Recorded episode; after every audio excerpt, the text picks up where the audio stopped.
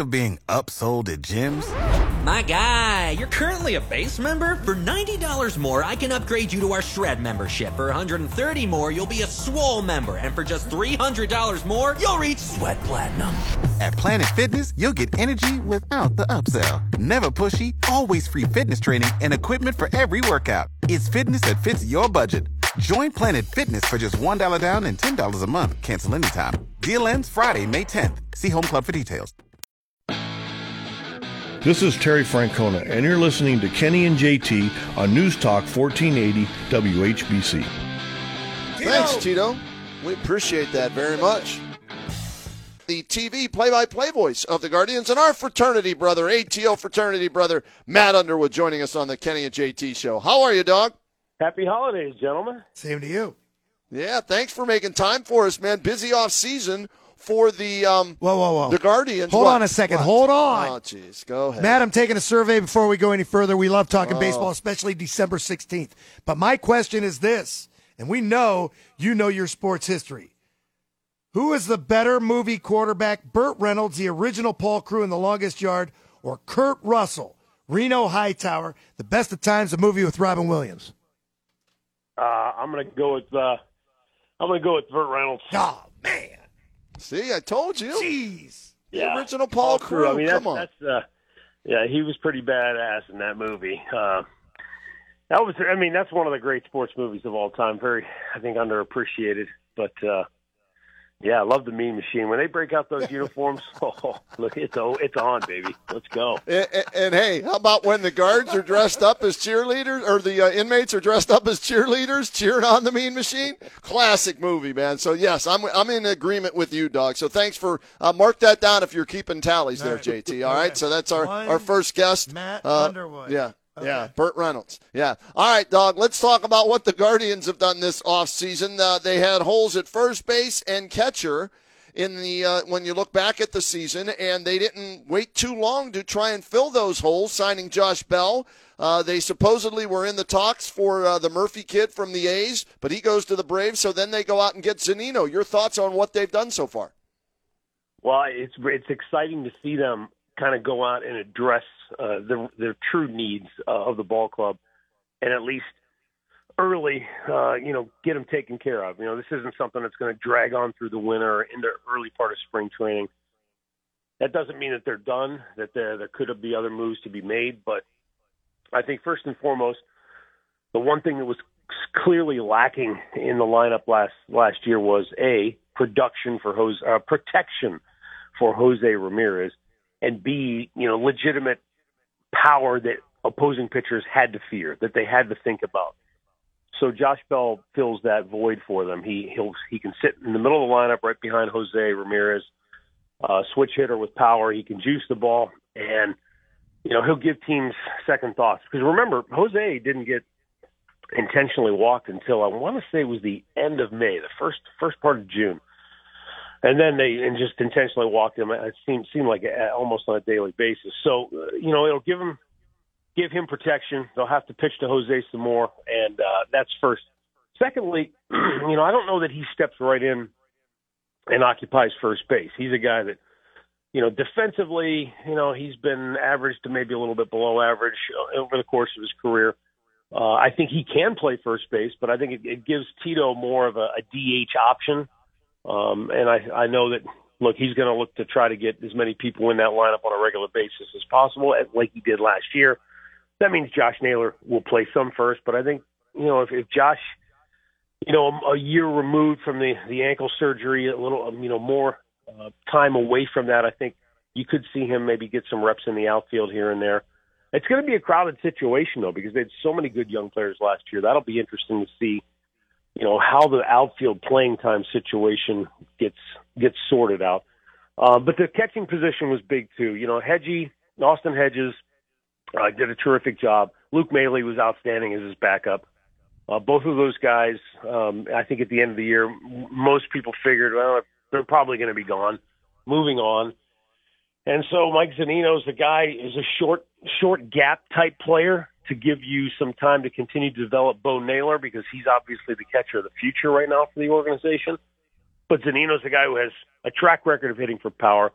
a track record of being a good defensive catcher. A couple of years ago, he was the Wilson Defensive Player of the Year behind the plate. So, yeah, it's it's exciting to know you've got two holes plugged with veteran players who are good guys in the clubhouse that they should be able to fit right in. And uh, and this this ball club is, you know, look, the window is wide open right now. Given the state of the division currently, uh, they've got an opportunity now to, to get themselves back to postseason play if they can keep everybody healthy and productive. Matt, was this a name that was on anyone else's radar other than maybe Antonetti? Because we talked to Andre and, you know, last year, maybe even up until the trade deadline, we thought, hey, we'd like to make a move for a catcher that can hit. And we were, like Kenny said, thinking Sean Murphy and Sean Murphy only because we thought, okay, the A's are going to have a fire sale. This is a guy you can circle. And we were all looking at that name. Should we have looked at this name when he became open as a free agent? Well, I just think, look, to, to me, I mean, Sean Murphy, yeah, sure. Uh, I would have loved to have had him as well uh, in that position. But this, to me, is is kind of, I think, it's going to be one of those, uh, you know, over the course of the, the, my twenty-plus years of calling games, a lot of times you go back and say, man, the trades you don't make sometimes prove out prove to be some of the best trades. Right. Because at the time you thought, oh, man, we were so close, but uh, we couldn't sling the deal. And then, you know, looking back on it, like, man, thank goodness we didn't, because either that guy didn't pan out or somebody else stepped forward in, in your organization. But, you know, Mike Zunino, he, he's going to be here short term. They love Bo Naylor. They think he's the long-term guy. Um, and you didn't have to give up any players. You you still have all your trade assets uh, if if Chris Antonetti chooses to make another move. And and look, it was going to the price was going to be steep for Sean Murphy. I mean, from based on what I heard, it was going to cost you, you know, multiple players and, you know, in the, in your, in your farm system, a couple like Daniel Espino was, his name was the first one you heard was Daniel Espino. It's like, my goodness, they're going after your number one trade uh, commodity and, and starting pitching. So I think the fact they didn't have to part with any of those chips definitely is a benefit. Matt Underwood, our guest, talking Guardians baseball. Of course, you see Matt as the play-by-play voice on Bally Sports Cleveland, and the Guardians uh, last year making the playoffs, adding some key role, uh, I shouldn't say role players, so filling some key spots in the lineup at, at first base slash D H with Josh Bell, as well as uh, Zunino behind the plate. I, I remember Josh Bell when he came up with the Buccos, uh, Matt, right? Uh, and, of course, you knew he wasn't going to stay there uh, because he was too good. Uh, and then, uh, you know, he goes on and puts up some big numbers, uh, you know, when he leaves there, Washington, but then really struggled in San Diego the second half of the season. What do you make of that, and is that any concern, or no, uh, forget about that because uh, it was a trade, and now he's starting fresh from spring training on with one team? Yeah, I, I don't know how much, you know, without going back and, and, and looking at every at-bat and, you know, tr- maybe talking to people who were with San Diego to see, you know, maybe they saw some things that were going on. Who knows? But, you know, that's San Diego. You, you, don't you wonder, if, is there something in the water out there? Because, you know, this team's been touted for the last several years as being, they're going to make the run. They're going to be the team. They're going to knock off the Dodgers. A, they can't beat the Dodgers. And B, when we played them last year, they looked about as interested in playing those two games against Cleveland as uh, you and I uh, do when we somebody says, hey, why don't you go for a swim in Lake Erie right today? so uh, they just, I don't know. Um, so I wouldn't put too much stock into it, but I will okay. say this. And this is, you know, just something I gleaned from my own conversations with people who uh, that I know in the Pirates organization.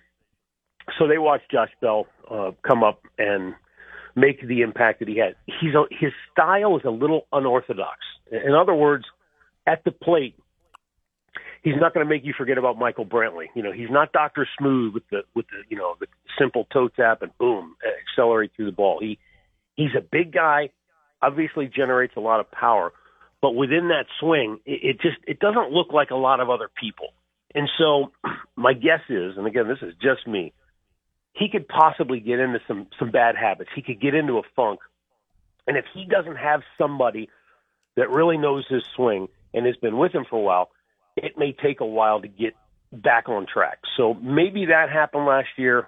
Who knows? It okay. could have been something completely unrelated. But I know I know our guys uh, will work hard with him. Christopher Lake is one of the best in the game uh, at, at a young age. I mean, last year he made such a huge, and you guys saw it, huge positive impact on the hitters. So he'll get to work with Josh Bell, and the biggest thing he does is he's a great communicator. And so that's the number one asset, I think, of any hitting coach is being able to communicate, take that feedback from the hitter, and be able to incorporate adjustments uh, as needed. But he's exciting. Uh, he's exciting because he's he's he's got energy. Um, he's I think he has a chance to be maybe a bit of a leader, even though he'll be a new guy. But you know, he's got some experience, and this is a team that doesn't have a ton of veterans on it. So right. I really like uh, uh, the opportunity he has. Look, we all wanted Franmil Reyes to succeed. Uh, he was a big guy, bubbly, loved his personality. But, you know, last year, he just that personality went south, and he just wasn't the same guy. I don't know what happened to him, but, um, I, you know, it's too bad. But this guy, this guy has the track record. You know what he can do, and uh, and I think it's I think it's a really positive move for the ball club. I really do. Matt, when we think about these moves, and we don't even know if they're done yet, it makes you think of one or two things. Were they ahead of schedule last year? I think everybody would say yes. Oh, yeah, sure. But we know that they didn't spend any money going into last season. They're starting to spend some money now, and we want to stay at the top. And a lot of people think we can win the division again. But I want to ask you this, because when they're when they're spending money like this, and we know main, maybe main, some of the money came from being able to sell out some postseason games. But have we heard anything about this David Blitzer? Do you think there's any money or any capital being moved in from the fact that we hear there's a minority owner, but we truly don't know? Turk, the short answer is I don't know. Okay. Um, you know, we look, they don't they don't operate so we can see exactly what's going on, right? No, no team in baseball does. Um, right. We know that he's he's in this for the long term. Uh, that's been widely reported that. You know, he's not just in here because uh, he wanted to show off to his friends, hey, look, I, I own part of the baseball team. Okay. Um, having said that, I don't know to what extent uh, his investment has given the ball club any extra wiggle room. Um, I, I don't know that. I just know that, you know, Chris Antonetti and Mike Chernoff, they get a budget every year. Um They may they may be able to operate within that. They may have to go to ownership and say, hey, can we can we bump this up? You know, we have a chance to add a player. And and I think there have been a lot of times where ownership has come back and said, you know, Paul Dolan has said, go ahead. And there are other times where, hey, we just can't do it. We can't do it this year. We don't have the, the means to do it right now. So I think there's a lot of good communication. I think that our guys do a tremendous job of, you know, fitting the pieces into the puzzle with what they have to work with. But I, I wouldn't. Turk, the, the short answer also is I, I wouldn't sit there and say, well, we got a new guy with money, so that means they're going to be able to just spend like drunken sailors right. The weekend pass. It's not going to happen. Well, the reason, Matt, is it's kind of a head-scratcher. We go from we're losing tens of millions of dollars a year to we win a division, and now we're going to spend a little bit more. I mean, they're not spending Yankee money or Dodger money, but, you know, when you're talking about maybe a payroll of upwards around ninety, ninety-five million a year, it's quite an incredible or it, it's a bigger – difference than what was it, sixty-two million? Well, the biggest thing to me is uh, okay. A and this I, this is this isn't news. You know this, but Jose Ramirez last year when he took that deal and said, "I want to stay here. I want to, you know, this this is where I want to play my whole career." That sent a message to a lot of the players in that clubhouse that hey, if Jose likes it here, if he's willing to not go for the the top banana dollar and he wants to stay here, then maybe there is something to it. And so. That's a good influence to have in that clubhouse, and, and we know what he means inside those walls uh, on a daily basis. So I think that that's the first big piece that, that fell into place. And so now Chris Antonetti and Mike Chernoff, they have, you know, what you call, um, you know, they, they have payroll stability. They know what the payroll is going to be for the next several years because you have so many young players who are locked into either contracts or they're in the first few years of service time. So they, they can plan. They know hey, here's our payroll. Here's how much, you know, if we want to add a piece, this is how much we have to work with. So I think that's that's the beauty of the current window that they're in right now. All right, last thing, Dog, before we let you go here. Um, if there would be another move made by the Guardians, what do you think they're looking at right now? I think uh, I don't think there's any question that they're, they're always uh, on the lookout for, for pitching help. And, uh, you know, I think the bullpen, as good as it was last year, you know, I think you can always add a veteran arm to the mix or two. You know, it doesn't help to have uh, hurt to have competition going into spring training. So yep. I think they'll scour the market to see uh, you know, who might be available to come in. And there could be guys, look, every year there are guys that come to camp that we don't even talk about, right? They barely get mentioned maybe during our spring training telecast, but there are guys that come in on what they call uh, a, an invitation to big league camp, but it's a minor league deal. And if they make the club, then they're on the big league ball club. So there's a lot of those deals, and you, you might get guys who they're just caught, caught in between. You know, maybe they've had a few years under their belt, but last year didn't play well. They come to camp, you know, maybe you get them turned around. Um, so I think they'll have some guys that they'll bring in that'll be off the radar that you're not thinking about that that could surprise. But I, I think in that pitching realm, that's probably where they're going to look. Because, Kenny, the, the only other option is you're talking about something major, because in order to fit somebody else right now, if you really think about it, that means you're going to have to move, and you're going to probably have to move multiple pieces to make something work. So I'm just sitting there today, as we sit here today, the everyday lineup, the defensive players, the way it sets up, you're kind of set. So, you know, unless you're talking about a, a veteran bench piece or some pitching depth and, and, you know, arms maybe to compete for bullpen spots, I think that's probably where you're looking. Doug, we always appreciate the time. Thanks for joining us here on the Kenny and J T Show. Uh, happy holidays to you, Shelley, and the family, and we'll talk again as we get closer to spring training, all right? All right, Kenny, J T, Merry Christmas to you and yours and to all your listeners out there as well. Thank you.